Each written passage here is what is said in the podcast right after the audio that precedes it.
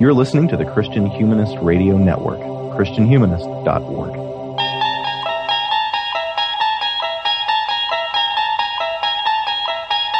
You unlock this door with the key of imagination. Beyond it is another dimension a dimension of sound, a dimension of sight, a dimension of mind. You're moving into a land of both shadow and substance, of things and ideas. You've just crossed over into the Twilight Zone.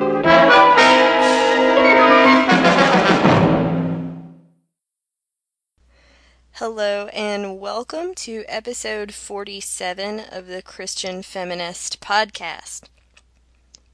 With me today, I have uh, two regulars, one of whom is kind of a special guest. If you've made it to this week and listened to any other episodes on the network, you know that we are at the end of a network wide crossover series on the Twilight Zone.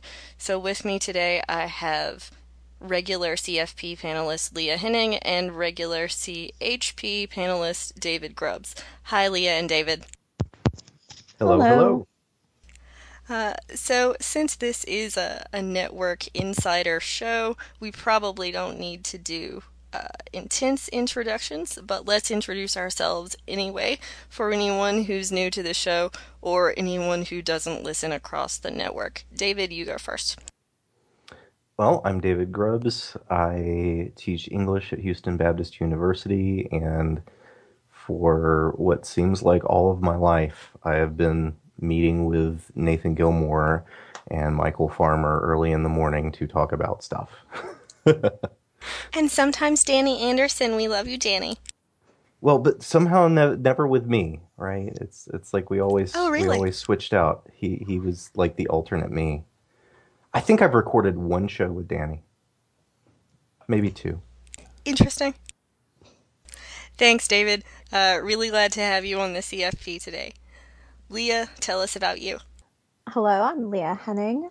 Um, I'm currently based in Woodbury, Minnesota, um, where I'm teaching and working with vulnerable adults and a lot of other fun stuff like that. Thanks, Leah. uh, I'm Victoria Reynolds Farmer. I am Senior Manager of Audience Development, Public Radio International, uh, also one of the original members of the CFP. If you're listening to this, you've probably heard me talk a lot. Uh, as also as usual for my recording, I am seated next to my two cats, so you might hear some purring or related cat noises uh, during this episode. Um, I already said we are at one end of a network wide crossover on the Twilight Zone um, so if you listen to the rest of the network at all, uh, you've probably heard at least one and maybe four uh, other people talk about what the Twilight Zone is, so I probably don't need to do that here. Um, but we, since we are the CFP, are going to talk about um, femininity and beauty and some sort of lady related topics as we cover the Twilight Zone today. So that's uh, kind of the angle at which we're going at this. But first, we're going to talk a little bit about our own history with the Twilight Zone as a program. Um, so, did you guys have you seen the Twilight Zone before you did this episode? Um, if not, what was that like for you? And if yes, talk a little bit about your history with it. David, kick us off. I remember very vaguely having seen maybe a few episodes when I was a child, uh, enough to be scared of the music, uh, but also enough for that music to stick in my head, so that uh, even even years and years later, when something weird would happen, um, you know, I might hum the music as kind of a callback, and other people around who recognized it would go ha ha ha ha that's exactly what's happening. Um, so it, it's it's one of those things that I, I wasn't necessarily shaped by um, fandom for it so much as uh, I was in a world that Twilight Zone happened to, and it was it was one of the those kind of cultural touchstones. It was years and years later before uh, I had any reason to revisit it. And weirdly enough, by that time, I'd actually read about a number of these uh, kind of important episodes that we're looking at today and uh, other episodes that the network's looking at. And so I, I'd already kind of encountered them in books as kind of examples of uh, particular kinds of science fiction tropes. Yeah, I think that's probably true of a, a lot of um, people's experiences. I like what you said about living in a world where the show had happened to, because it is like a really common um, cultural touchstone. I think a lot of people um, know it, or um, a lot of people probably now have, have been on the the ride um, at Disney World too, which has a lot of um, a lot of symbols and figures that are in a lot of famous episodes. Mm-hmm. Leah, what about you? Well, I was really glad that David mentioned humming the theme tune at odd points in life and having people laugh about it, um, because I do that too. Um, and it's gotten to the point where I've even asked some of my friends who laugh whenever I do that why they laugh. Like, well, what's the music from? And they have no idea what it's from. They just know that it means something weird. Interesting. so the context has been completely removed from the Twilight Zone. But I grew up in a strange household that emphasized old TV shows and movies. So I actually grew up watching The Twilight Zone and a lot of other shows from that time, like Perry Mason, of course, Leave It to Beaver, but also Alfred Hitchcock Presents. Um, I've only recently started rewatching the Twilight Zone episodes, though, and I find that I'm much more able to appreciate the nuances than I did when I was little. And I do have to say that I'd forgotten exactly how strange and terrifying these episodes are. They really are, and a lot of them have um, have really really excellent social criticism um, in them too, which I think um, is is something that doesn't, as you say, necessarily stick with those of us that are exposed when we were younger. Um, so my my first exposure to the Twilight Zone was in the third grade when um, in a unit on recent United States history, we read the teleplay of The Monsters Are Due on Maple Street in my literature class, and um, which all of you probably know. Um, I think somebody's doing Monsters Are Due on Maple Street, isn't that right, David? I think I saw that one on the schedule, yeah. Maybe, um, maybe City of Man or Sectarian Review, perhaps. Um, not sure which show is doing it, but you, some of you probably have already listened to it. Anyway, it's about a community where um, all the electricity goes out, and and um, they sort of carp at each other, and and there's a lot of scapegoating. Um, lots of people say that the episode is a metaphor for the Red Scare. Uh, so I um, I read that in class, and I went home and told my mom about it um, and I think I, as a child, thought that she was going to be upset because the episode was scary, but she just like was super pleased that our teachers exposed us to the Twilight Zone and then made me watch a bunch of episodes. Nice. Uh, so yeah, my mom's awesome, you guys. And and so I remember um, a couple of episodes from that period, like that one. I remember Willoughby, and I remember um, the one that scared me most as a child is the one um, with the little boy and he turns people into stuff and they're like it's good that you did that. Um, mm. that's that's really terrifying. Um, it's got bill mumy from lost in space uh, is the little boy. So i didn't really watch the twilight zone again until um, i started dating my husband and we uh, watched, I think it's Halloween or New Year's Eve or whatever day it is where it's on some channel for like 24 hours.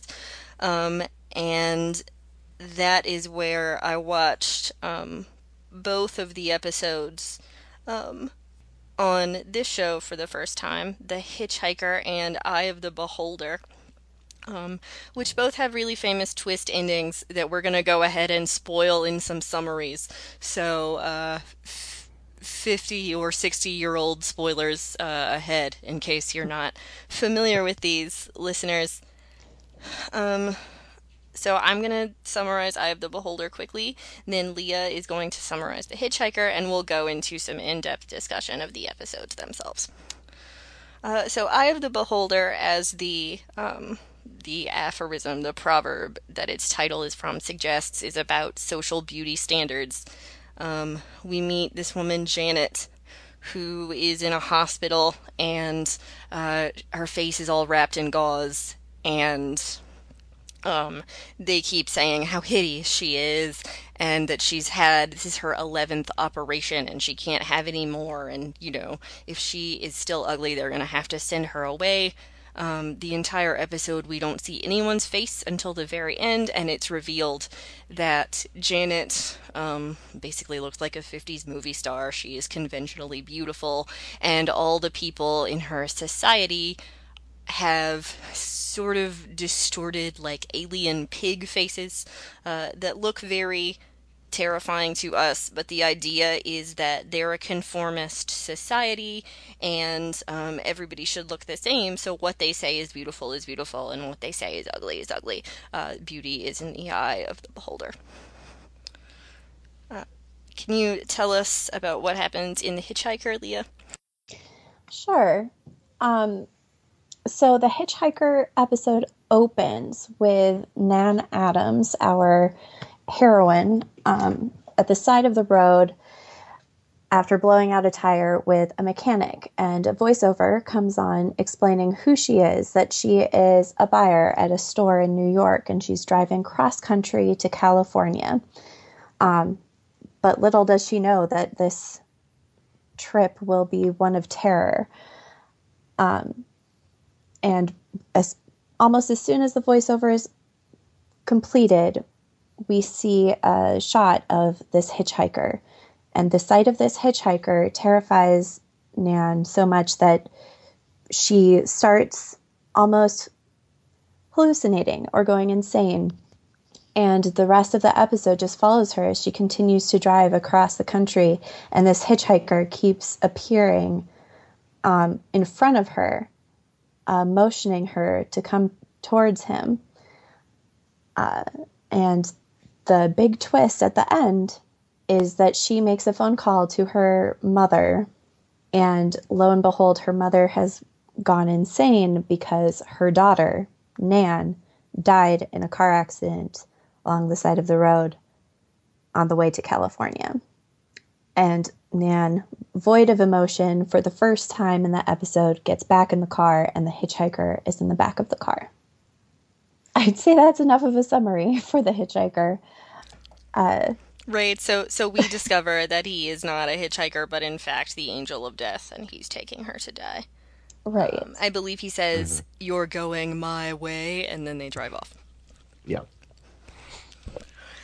So, so, so you've you've mentioned Leah that that she's a buyer at a department store. So already we have this like super 50s kind of femininity going on.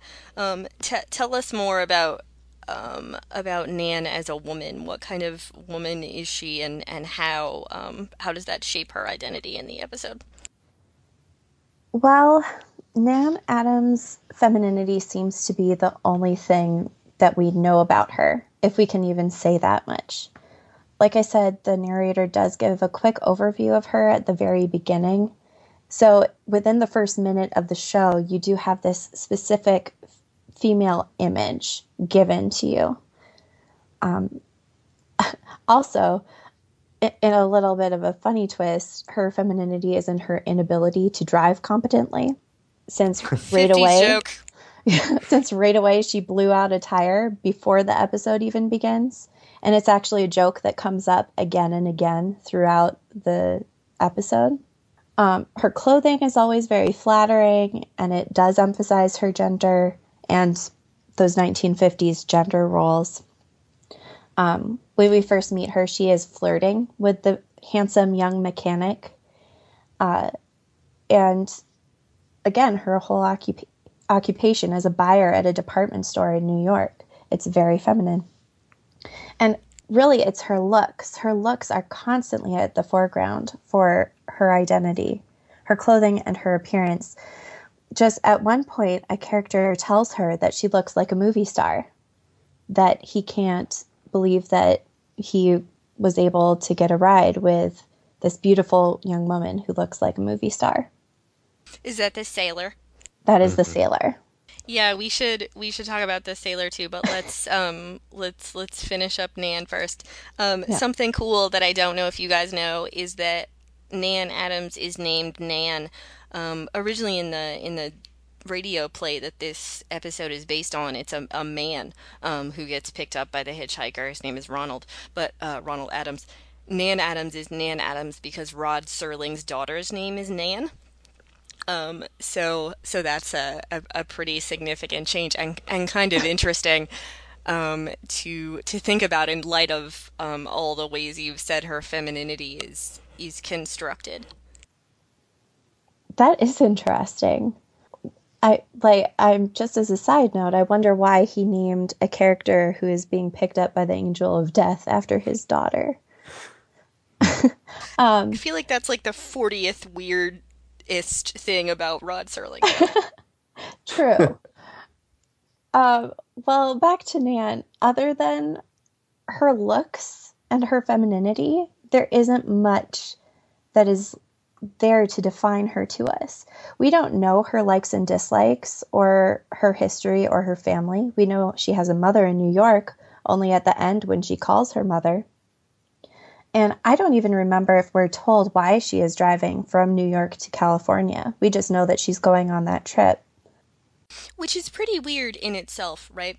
Like, women didn't really drive a lot, and definitely not by themselves across the country at that point in history. Right. So, like, even that is almost a comment on the female driver thing. um, that a, a woman would make such a mistake, almost. Um, but there is something to be said about her femininity through how other people interact with her. And it's always men. There's not a single woman other than Nan in the story that we see. And the look on their faces, these men's faces, when they interact with her, tell us more about her uh, her outward appearance and her as a person than anything else. Um, she is beautiful. She's gorgeous. So at first they do seem to accept her based on her looks, but there's always something about her that always seems to put them off. So whether it is the seemingly irrational fear she embodies, this fear of the hitchhiker, or maybe it's the fact that you know she's dead. she's not supposed to be there. It's really hard to say what is putting these people off um, off meeting her. Yeah, I've always wondered like what what the other people see when they see her. Like you're right that clearly they see her as beautiful. Um and and at one point um when she she's like I don't understand um why all this is going on. I'm just a lady. Um yeah, but like because she's been in this car accident, do they see her as all messed up? I, that doesn't maybe that doesn't matter. And maybe they don't see her because it's like a fifth dimension thing. I don't know. Of sight and sound and so forth. Right. Yes, very good. Um, David, do you have anything to add about uh, what we're saying about Nan's femininity here? I do think it's very, very interesting that the first thing that you see of her is her looking at the mechanic, not the mechanic looking at her. Yes, that um that's that's definitely really interesting. Nan is a, a sexual aggressor um multiple times in this episode.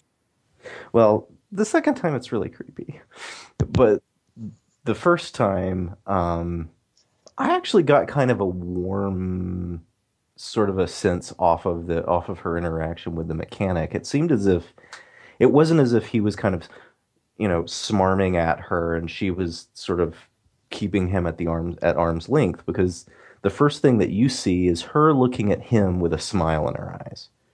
Um, she's appreciating you know she's appreciating what she sees and he appreciates what she what he sees and and when they talk to each other they seem to have this kind of almost but not quite overt flirtiness if that makes sense. I, I, I is it is it flirting yet in that first scene? It's, um, it's pretty edge, close. It's it's like hey how you doing? Hey how you doing? Like they're they're recognizing that the other person is attractive and that the other person thinks they're attractive i think. Okay okay. All right. So i i don't know. I i, I get kind of a i i guess um, my my read on that very first scene is a little more um a little more warm um gives her a little more agency so to speak. Later on though uh, and I and, and I say this we uh, Katie and the kids and I just got back from uh, a trip out to uh, College Station, which is a couple hours northwest of Houston, and then and then we just we just got back, and I, I was really really sleepy on the way back, and it made me think of one of the things that struck me when I was watching this episode is is just how sleep deprived she is. Um, and the ways that that is kind of peeling away the layers of composure that she very clearly has. Um, I, I, think if we saw her in her day to day life, she, she, would seem like a very in control, very put together person who was confident in herself, confident in the way that she responds to each other. I mean, I see the her being alone as a sign of she, Nan feels like she can handle herself. Um, Nan feels okay, and the the descent into fear over the course of the episode.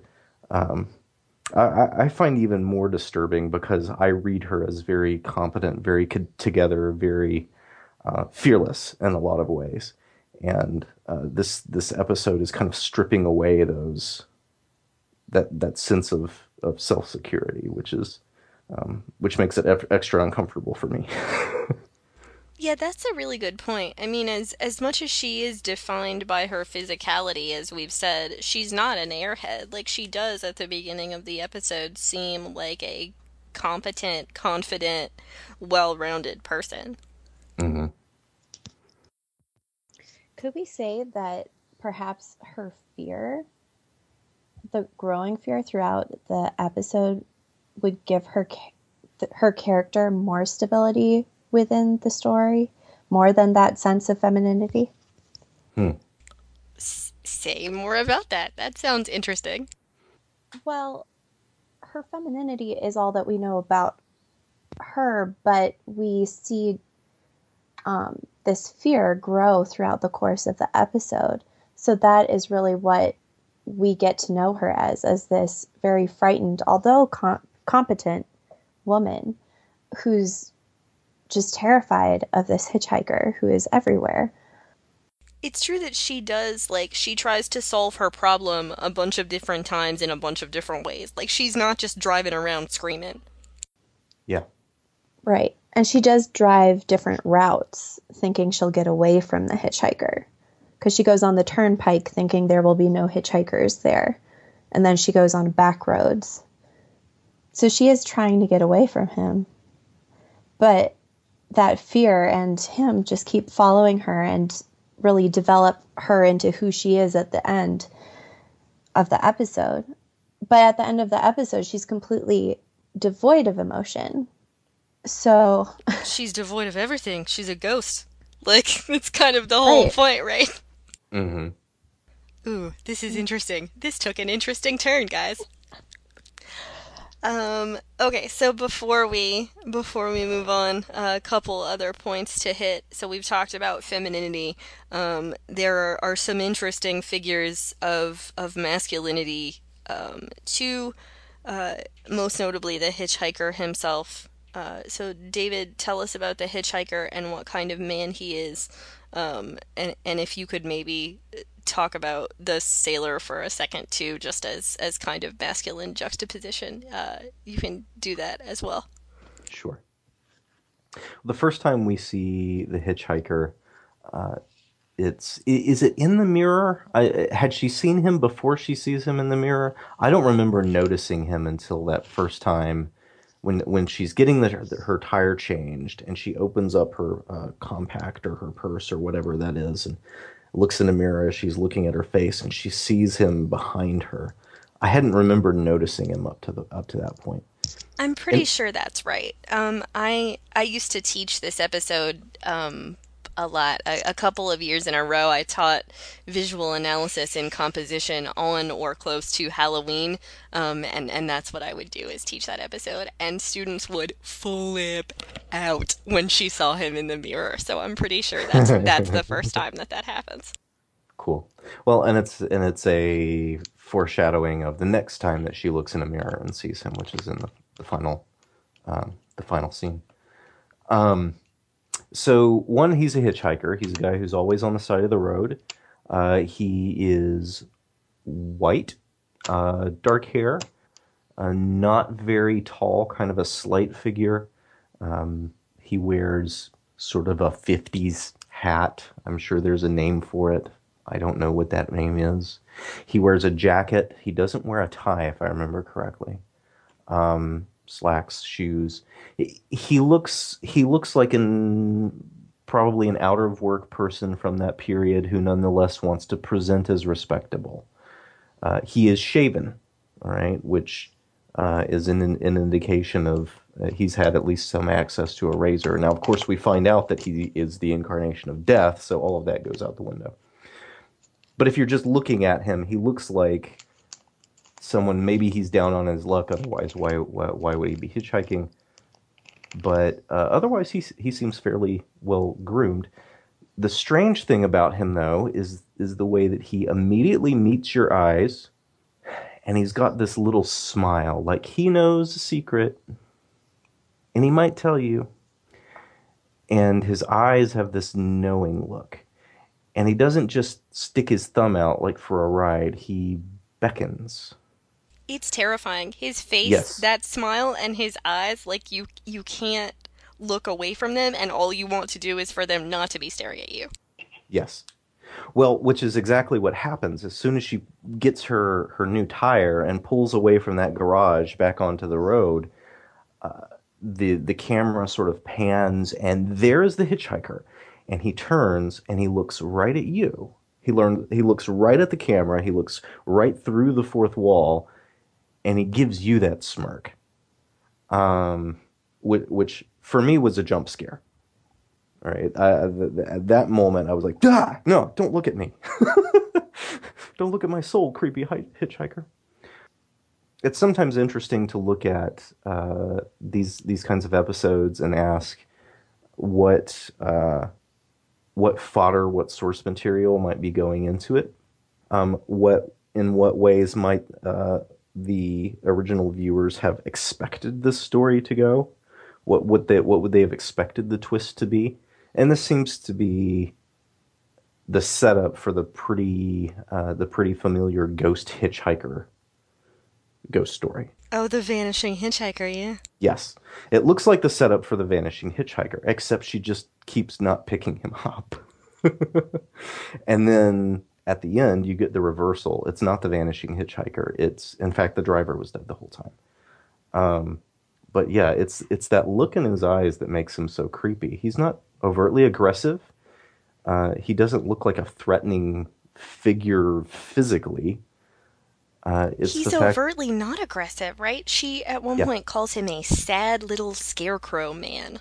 Mm-hmm. Which which makes her fear that much more um, interesting. I think. Um, if if he'd been, you know, this this you know giant bear of a man, that would be one thing, but he isn't. And it's just the fact that he keeps popping up, and every time he looks that same way, like he was waiting for you. Um, it's it's it's it's incredibly terrifying. Um, I would I would not want that experience. the sailor. Anything else we want to say about the hitchhiker before we turn to the sailor?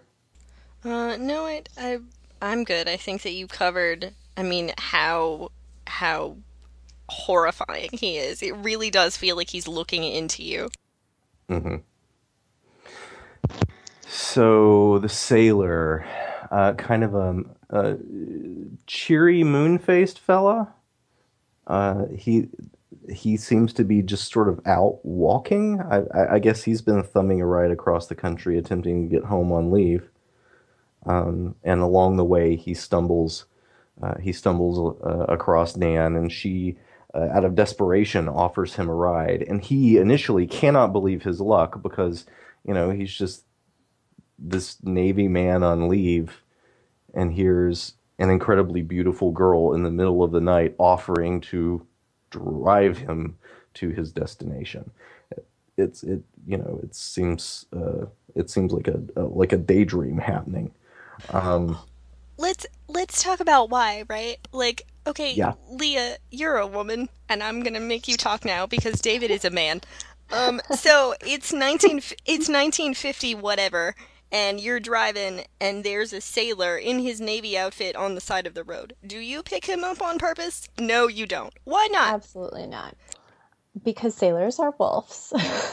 right? And you're gonna get yourself assaulted or worse, right? So there's this, there's this kind of not get yourself because that is not how sexual assault works.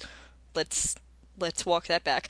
Um, you know, bad things are gonna happen. So so why are we making these sexual assumptions about the sailor, and what does it mean that that's not what happens at all?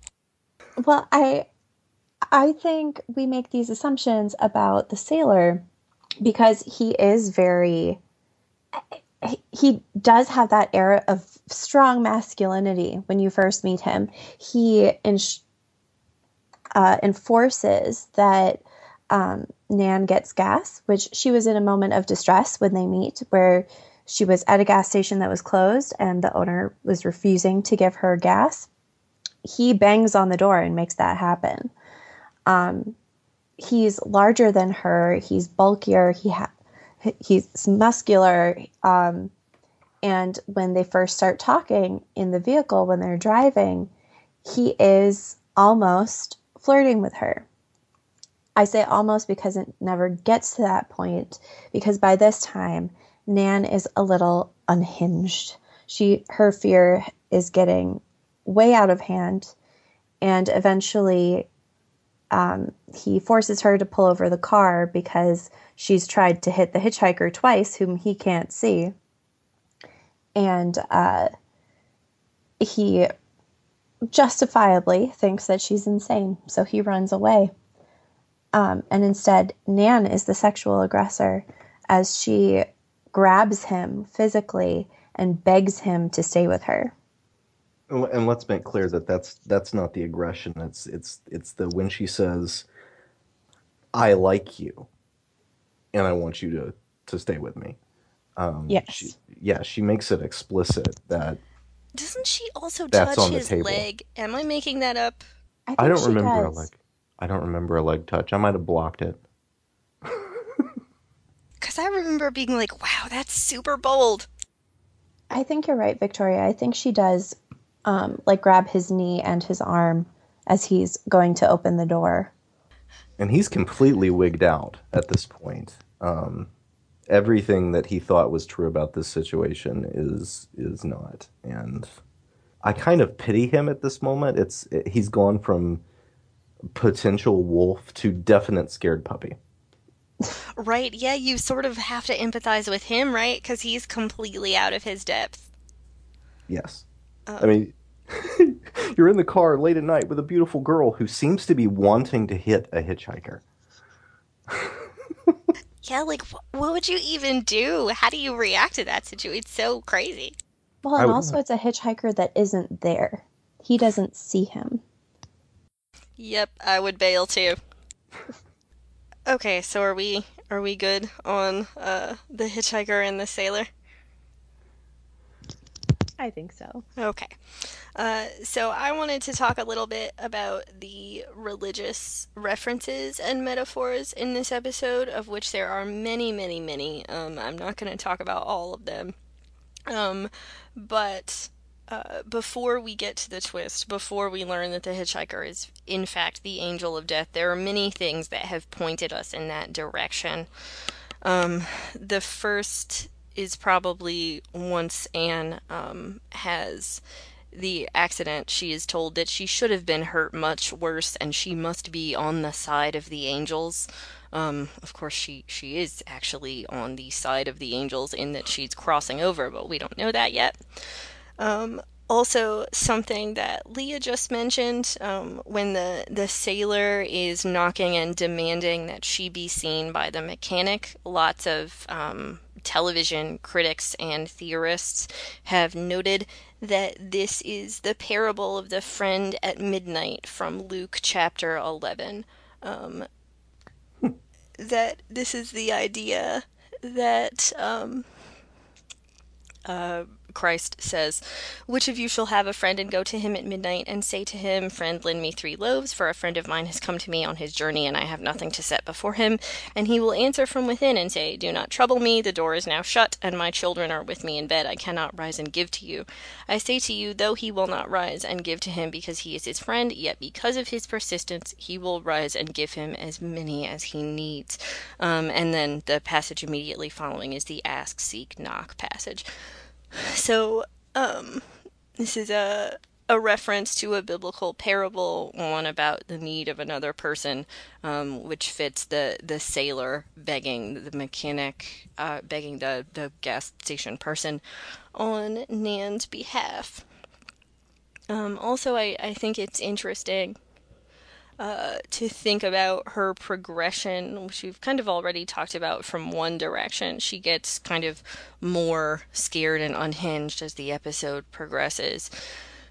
Um, I think it's interesting how her progression toward death really only happens at the end of the episode.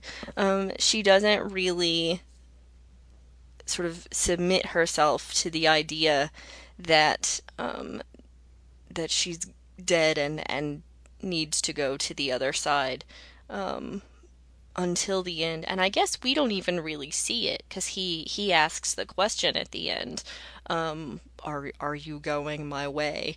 Um, and I think, guys, correct me if I'm wrong. He's still looking at us, the viewer, at that point. I think so. I think he is like we're making eye contact with him. Right. We get the full view view of his face at that point. Right. So But also I think it's still a reflection in a mirror. Mm-hmm. Oh, that's interesting too. Um, as far as like you know, division and, and separation from death. Um, I really think that um, Nan isn't be, because she doesn't realize earlier that she's dying and submit herself to it because we don't really see her do that. Um, her kind of death acceptance isn't as much about her as it is about us kind of thinking about how will we be when it's our time to go. Um, mm. that, that this is a kind of broader metaphor about um, about the willingness to die, the ars moriendi, the art of dying well, um, which is a, a medieval lit term. Um, what do you guys think about that? Do you think that Anne's death is about uh, Nan's death? Excuse me, is about Nan or about us? That's a tough one. Um, I think you might be right that Anne's. Now I'm doing it. That Nan's death isn't about her, because again, we don't know who she is. We never know who she is. We just have these little bits and pieces about her past at the very beginning, and then this fear that we get to know her by throughout the rest of the episode. So, in a way, the fear is what we connect to. Mm. And that has to do with us and our perception of the hitchhiker through Nan's eyes. So, you, I think you're right. It's not Nan's death, it's how we see the coming of death. David, do you have anything to add there? I would agree with I would agree with that for for for the reasons that Leah said, but also because I think frequently in Twilight Zone the the viewpoint character is uh, is a kind of viewer proxy, um, is a, is sure. a, a, a more sympathetic person whose distress um, you're meant to uh, you're meant to identify with instead of um, instead of just instead of just be the spectator. And and I think she she does work effectively in that way, um, including uh, in in you know keeping in mind when this was made and and all the rest of it. Maybe this is because I'm a man in 2016 watching this again. Um, but I, I I felt very connected to her through the episode, including in when the sailor got in the car and started to talk about how lucky he felt to be in the car with a movie star or whatever it is that he's saying. Um, I actually kind of felt my throat constrict at that point. I'm like, no, no, no, Sailor Man, no, Sailor Man, she's in trouble. this is the wrong time. And uh, and at that point it's not it's not necessarily because I know Nan so well and I'm scared for her, but because I've so closely identified with her. Um, I think in, in in some way. Did was anyone did anyone else think about the Emily Dickinson because I could not stop for death? He kindly stopped for me. Yes, I have I have taught that poem with that episode before. Okay, cool. and and invariably, some student is like, "This is just like the Sixth Sense," and I'm like, "Hey, how about you want to reverse that for me?" True enough. Of course, I I think it's there. There are never too many opportunities to say that obviously M Night Shyamalan is a terrible hack. and I'm sure this episode is one of the things that he stole from. Fair, fair enough the the Sixth Sense was well executed. I'm not saying anything else about the rest of his body of work. yeah, you're you're right about that. But like ev- every time I ever taught this episode, some kid was like, "It's just like the Sixth Sense." No. yeah, it's the other way about. Okay. Um, we should probably transition to the next episode here. Uh, so, The Eye of the Beholder is maybe the episode of The Twilight Zone with one of the most famous, if not the most famous, twist endings. Um, the idea that this woman that we, as 20th, 21st century Americans think is conventionally beautiful, um, is actually ugly in her society because these people have horrendous, twisted, porcine faces. Um, so I, I want to start talking about your first experience of the twist, if you can recall it. Uh, did it scare you? What did you feel about it? And if you were scared, does that mean that uh, the title is true, that beauty is in the eye of the beholder? Leah, you go first. All right. Um, I remember that this episode scared me when I first saw it as an elementary aged kid. Um, the idea of conformity was never really encouraged in the Henning household, so it makes sense why I was frightened from that perspective. And also, those masks are terrifying. Um, but this time, knowing what was coming, it it didn't frighten me as much as it made me feel sick to my stomach about the social commentary that it brought up. Um, as an adult, I was able to see the reference to Hitler and Stalin in the figure of the leader on the screens throughout the hospital. And his message of conformity is something that underlies a significant part of our culture that no one really wants to admit to. We all want to be our own person, but we also all want to fit in with each other.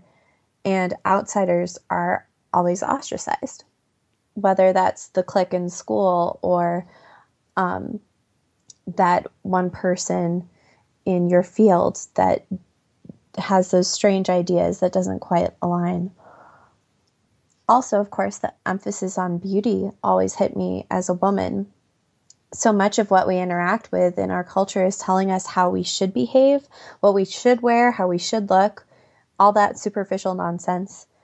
But it's something that we all have to deal with both men and women, although perhaps women especially, that connection between this made up universe of the Twilight Zone and what we experience every day, that is what truly terrifies and sickens me in this episode. Yeah, I, I think that's a great point. Um, and and I, I think what's what's interesting about um, what the episode is trying to do is that it's it's trying to tell us that um, that these constructs are just that they're constructs and they're culturally relative and yet because we are so colored by the beauty standards of our own culture, I think it's tough when watching the episode to get away from the fact that, like, as you said, these masks are terrified, terrifying. Um, I called them twisted earlier. They're they're very scary, and um, and Janet herself, you know, is less threatening to us because we see her um, and the the guy, I don't even remember his name, the very kind of generic James Dean looking guy, um, at the end of the episode who takes her away to the the commune of, of ugly people. Um, they they are non threatening to us because they fit into our our cultural expectations of, of what it is to be beautiful. Okay, it's not my turn to talk yet. So, uh, David, um, tell us about uh, your experience of the twist. When did you see this episode first, and uh, was it scary to you? The first time I encountered the twist was actually in a book, uh, and it was talking about the Twilight Zone generally and its contribution to horror, uh, the horror genre. And the still picture that they had associated with their discussion of the Twilight Zone was was the reveal of the doctor and the nurse so that before I even saw the episode, I knew what their faces looked like. And so for a long time before before I'd ever seen the episode, I thought, well, that's kind of corny. I mean, how do you get a whole episode out of that? They're like, oh, she's hideous, and then we take the bandages off, and oh, look, she's beautiful, normal person, and they're scary pig people. I'm like, you know, I, I in in my head, I'm saying that's that's not a very effective, you know, story. So when I watched it, it was not a it was not about the scariness of of the reveal. It was about how everything else in the story made me rethink what I thought the reveal was, because I knew nothing about the um, that reference to the kind of totalitarian setting um, and and absolutely none of the uh, psychological distress, relational tension, um, the the back and forth between the doctor and the nurse, as the doctor is is empathetic and the nurse is not. Oh, the nurse is the worst. Um, all, of that stuff I did not see coming, and so it was it was significant. The the episode for me was significantly different than what I thought it was going to be. I thought it was going to be just kind of trite. Ooh, this is a world where ugly is normal and beauty is not, and and okay. Except, except there was so much more going on. If if if the episode is just reduced to and they were pig people the whole time, I think a lot gets lost. And it's true. You know, watching it really for the first time uh, was made, made me rethink how trite I'd thought the observation was going to be.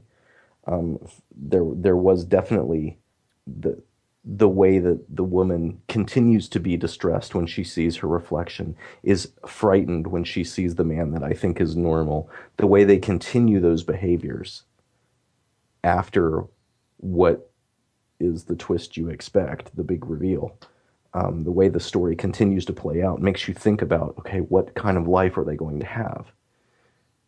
You know, is she going to continue thinking of herself as a freak for the rest of her life?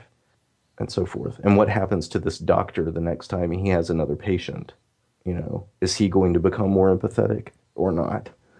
You know, it's it, it's it's a whole world that gets made in this episode, which is really really interesting. Yeah, it really is because the episode is like it's incredibly slow. Mm-hmm.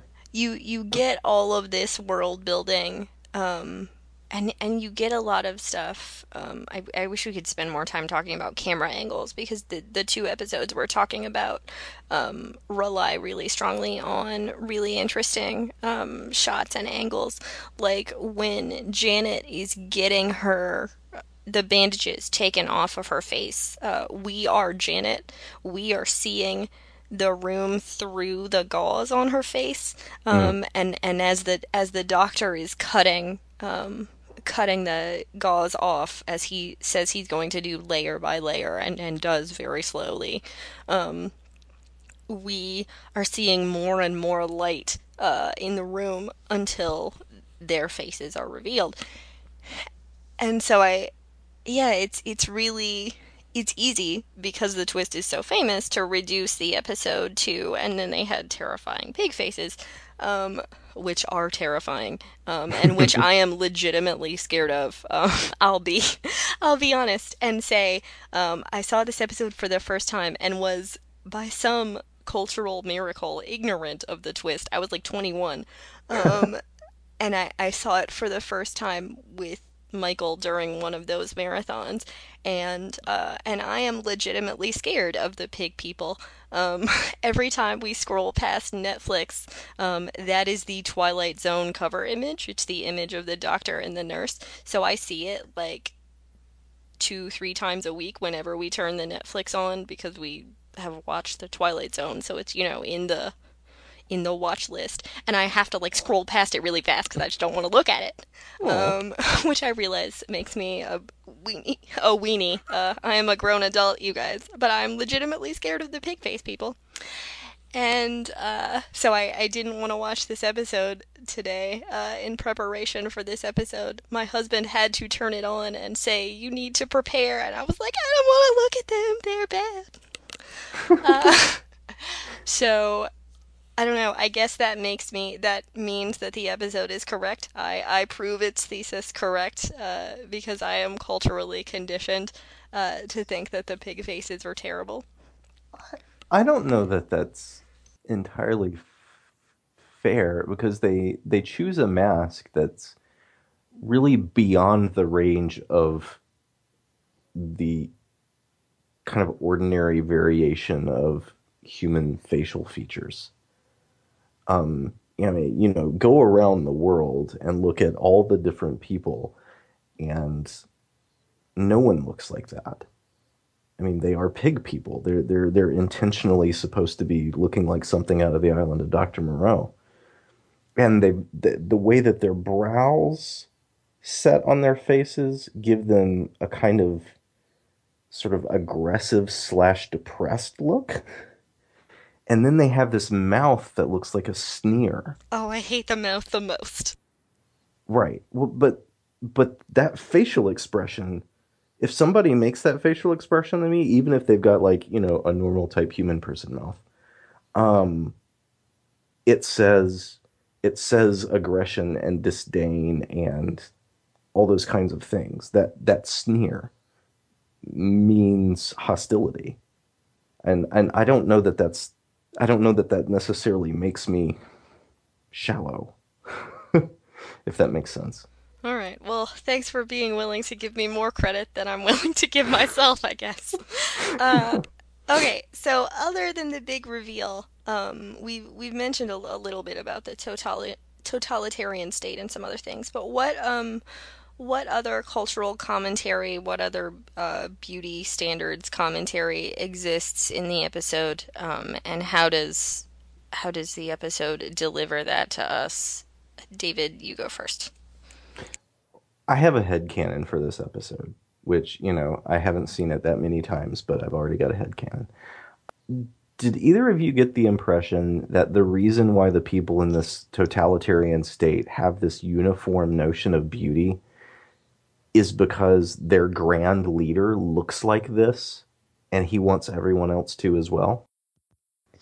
I did consider that, yes. Yeah, that could definitely happen. I mean, Leah mentioned um, Hitler earlier, right? We all mm-hmm. Hitler was a quarter Jewish, um, and yet, uh, so I, I think that, yeah, that's that's a definite possibility. So, when when you get to the end and beauty in the eye is in the eye of the beholder, it can sound. I mean, you hear that phrase, and I'd always kind of heard it as, well, beauty is just subjective, and there's something in me that says, well, if it's just subjective, then is it really a thing? Um, But in this particular case, beauty being in the eye of the beholder becomes the freeing revelation that lets you escape the stifling imposition of, of uniformity that the great leader and everyone who willingly works with him um, puts on you.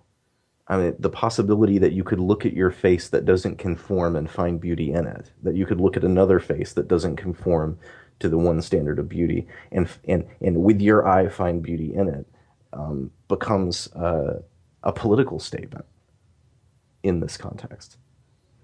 So the the the way that the political is is blended with the with the notion of cultural beauty standards is is interesting, and I wish had been developed more. But but hey, I mean, they do a lot in twenty minutes. What can I say? Yeah, I'm going to build off David's answer.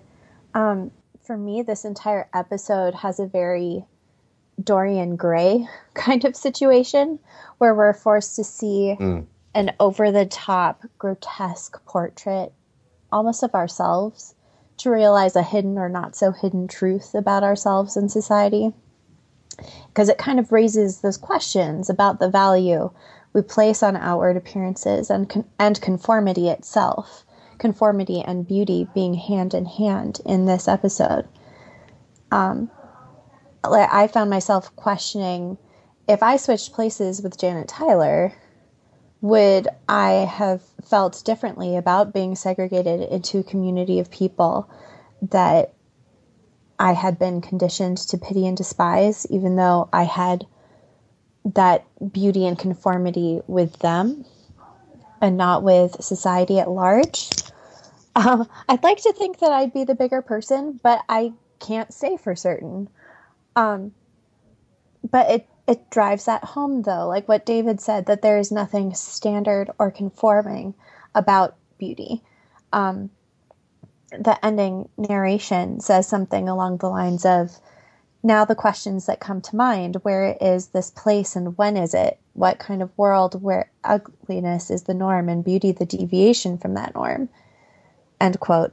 And the answer which i love is that it doesn't make any difference because beauty is in the eye of the beholder it's using that phrase as david said to free um, to free janet to free all of us from that conformity. Um, what is ugly to us is the beautiful norm elsewhere. Likewise, what we perceive as beautiful can be anything but someplace else. And it kind of feels like I'm rambling there, but the general takeaway is that standards, so called, are, or something so superficial as beauty, are not to be trusted or taken for granted as a universal. They cannot con- be conformed. Yeah, I, I think that's a great point. Um, and I'll um, I'll just add a little bit onto what you said. Um, I I do love that the ending narration um, asks when and where, and then says, "Well, that doesn't matter at all." Um, though I I did want to think about when the episode was released. Um, it was released on Veterans Day, 1960, and what struck me as really interesting watching the episode a few hours ago was um, some of the language that it uses that I didn't expect it to use. Leah, you already mentioned the word segregation, um, which does come up. Um, Janet says that she's going to be segregated into this community of ugly people. Um, I'm not sure how how widely that word was used um, culturally to refer to what we now call racial segregation. Um, I I don't think it was probably an everyday word, but maybe it was. Um, it also uses the the word disability to refer to her um, her face and and the idea that, that she is so ugly that she cannot live with um, with normal people. The word normal is is used um, sort of vi- very heavily three or four times um, in the episode, and I didn't really expect either of those words to to come up um, in in 1960 Um, so I, I think it's it's interesting that it, it could apply to that period. Um, this could be about race. It could be about um, disability.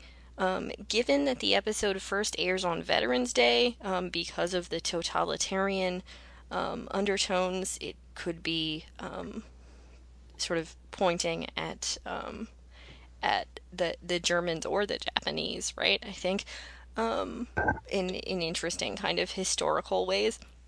Mm. Um, so I I think that's that could be um, could be intriguing to think about. Of course, ultimately, it's about our culture and all cultures. Um, but as as David was saying um, earlier ab- about the vanishing hitchhiker legend, I think it's it uh, is good to think about what the people originally seeing it could have thought too. Mm-hmm. I would have expected a burn victim. Why? Um, because of the degree of bandage uh, of bandaging. I it, guess that it, makes sense. And given the the proximity to uh, to World War II uh, and to uh, and to Korea, there's there's definitely an awareness of of that kind of severe um, severe whole body wounding um, that comes through, um, well, not just to soldiers, but also to civilians during bombardment and things like that. Yeah, I, it, you you would really ha- it, it'd be really interesting to get into the headspace of of of someone who watched it when it first aired to see what do you think is going to happen. Yeah, that's really interesting. I guess I never really thought of what kind of injuries her bandaging implied um, because I was always caught up with the conversation between the doctor and nurse that mm. his what he was saying in defense that no she has a beauty inside her beyond her physical appearance is treason mm-hmm. um, yeah and but, and the nurse's response is like oh if that were me i would just kill myself mm-hmm. yeah it's kind of a tell that we're in um, a not uh, not in the in the, the culture that that we know of. And they all smoke. Oh, they're all smoking so much in the hospital. There's a lot of smoking. And there was one close up of the cigarette package that I thought like it wanted us to look at what it said on it, but I could never make it out.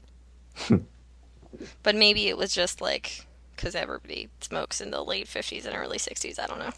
It turns out to be Apple brand. okay, I feel like we're maybe getting to kind of a punchy place, so maybe we should move on. Um, so now it's time for the third and final segment of every episode of CFP, which is the passing on segment where we give you uh, our recommendations. Leah, what do you have for us today? All right, I have a just one uh, website that I'm going to be suggesting to people, and it is www.rodserling.com. We've basically skated over the interesting creator of Twilight Zone. Um, but the truth is, he's the mastermind behind these two stories and so many other stories uh, who had this vision for the Twilight Zone and everything that he wanted it to comment on. Um, the website is great because it has interviews with him, it has biographical information, basically everything you need to know about Rod Serling and his drive to create the Twilight Zone and a lot of his other projects. Great, thank you. Uh, I wish we could have talked more about Rod Serling because he really is a fascinating uh, historical figure, so I'm, I'm glad that you recommended that. David, what do you got for us? I racked my brains. Um, this might be a little bit out of uh, out of left field, so to speak, but there's an essay that gets uh, I think it gets anthologized pretty frequently and shows up in uh, comp readers. Uh, it's by a guy named uh, Brent Staples. It's uh, probably about 30 years old now. The title is Black Men in Public Space. The essay is uh, written is, is, written from the perspective of uh, of an African American. Uh, Brent Staples is an African American man who writes about people being frightened of him when he would go out on walks at night, and uh, really kind of digging down into the ways that he saw his mere presence affecting um, affecting other people, even beyond uh, his uh, far beyond his desire to do so, and and the kinds of things that uh, behaviors that he took on himself in order to uh, attempt to defuse those kinds of tensions. Um, the the opening the reason why I thought of this essay is is that his opening line, uh, his open the opening paragraph has him walking down the street, and he happens to fall in behind a young woman, uh, and they happen to be going in the same direction, and this young woman grows visibly more and more and more nervous until until she just starts to run and runs away, and all he was doing was walking behind her. Um, not attempting to chase, not not not yelling. He wasn't gesturing. He was just physically there. And that essay was in the back of my mind uh, as I was watching the Hitchhiker episode, and um, sort of making more general the concepts that that Staples uh, kind of explores in that episode, the ways that um, the possibility of threat or imagined threat um, shapes uh, shapes an atmosphere of of, of fear uh, in a person, and it seemed like that that's a lot of what's happening to Nan in that moment. Um, I mean, yes, the hitchhiker is creepy, but she begins to be freaked out for particular reasons, and not just the fact that she keeps seeing the same guy. Um, it's the way that he affects the space around him, uh, and then the ways that she feels vulnerable based on even the completely non-threatening presence of this man. Uh, that's anyway. That's that's what made me think of it. Oh, that's a that's a really good essay. Um, it's one I've one I've read before, and one that I uh, I think about a lot in a lot of situations. Um, mm-hmm. I I commute to and from work on the bus now, and I walk through downtown Minneapolis. Um, and there have been a lot of situations where I have felt um, threatened and sort of felt vigilant. And sometimes I, I have to interrogate myself and, and figure out, like, where is this coming from? Like, is this an actual fear, or am I reacting to something that that isn't actually there? Mm-hmm. Thanks. Uh, thanks for sharing that essay with us. Uh, I'm going to recommend a young adult tetralogy, um, which is, is often called a trilogy, but it has four books in it, so I'm calling it a tetralogy. Um, it was originally supposed to be three books, and then he wrote a fourth one. It's uh, Scott Westerfeld's Uglies tetralogy, um, which is about a 22nd century dystopia in which everyone gets uh, everyone becomes pretty, gets the pretty surgery when they become 16, um, and they get um, a kind of pretty conforming face. You can only get um, a face from this spectrum of faces, and the idea is that if everyone is pretty, then everyone is the same. Um, except our heroine, um, a young woman named Tally Youngblood, eventually learns, uh, spoilers here, that um, when they make you pretty, they also do this thing to your brain where um, you become a conformist and you don't want to rebel against the community and all you want to do is party and drink and have a good time. Um, so that that the pretty society is, is also um, a society where you don't take risks and you don't do things um, outside the norm. Um, and then eventually Tally um, decides that, that maybe this operation is a bad thing and, and maybe there's sort of more going on in her community that she's aware of and um, in the uh, in the the first issuing of this tetralogy, um, the the first book, um, which is is called Uglies. Um, the cover is a, a direct visual reference to Eye of the Beholder. Um, there's a, a, face with a sheet over it that looks um, very much like something that you see in the episode. So I, I thought of that. Mm. So if you're into um, young adult novels or uh, this particular kind of beauty criticism, check out Scott Westerfeld's Uglies tetralogy. And I think that's going to wrap us up for today. Thank you for listening to the Christian Feminist Podcast. We'd love to hear from you. If you have a topic or a reading recommendation for a future show, or if you just want to say hello to us, you can do so at ChristianFeministPodcast at gmail.com. You can also find us on our Facebook page and check out the show notes from this and all of our other episodes at the Christian Humanist blog at ChristianHumanist.org. The Christian Feminist Podcast is a member of the Christian Humanist Radio Network. Kristen Philippic is our press liaison, and Elizabeth Brimner is our intern. For David Grubbs and Leah Henning, I'm Victoria Reynolds Farmer. Tune in in about a week when we'll discuss some of the literature of Dorothy Sayers. Until then, in essentials unity, in non essentials liberty, and in all things love.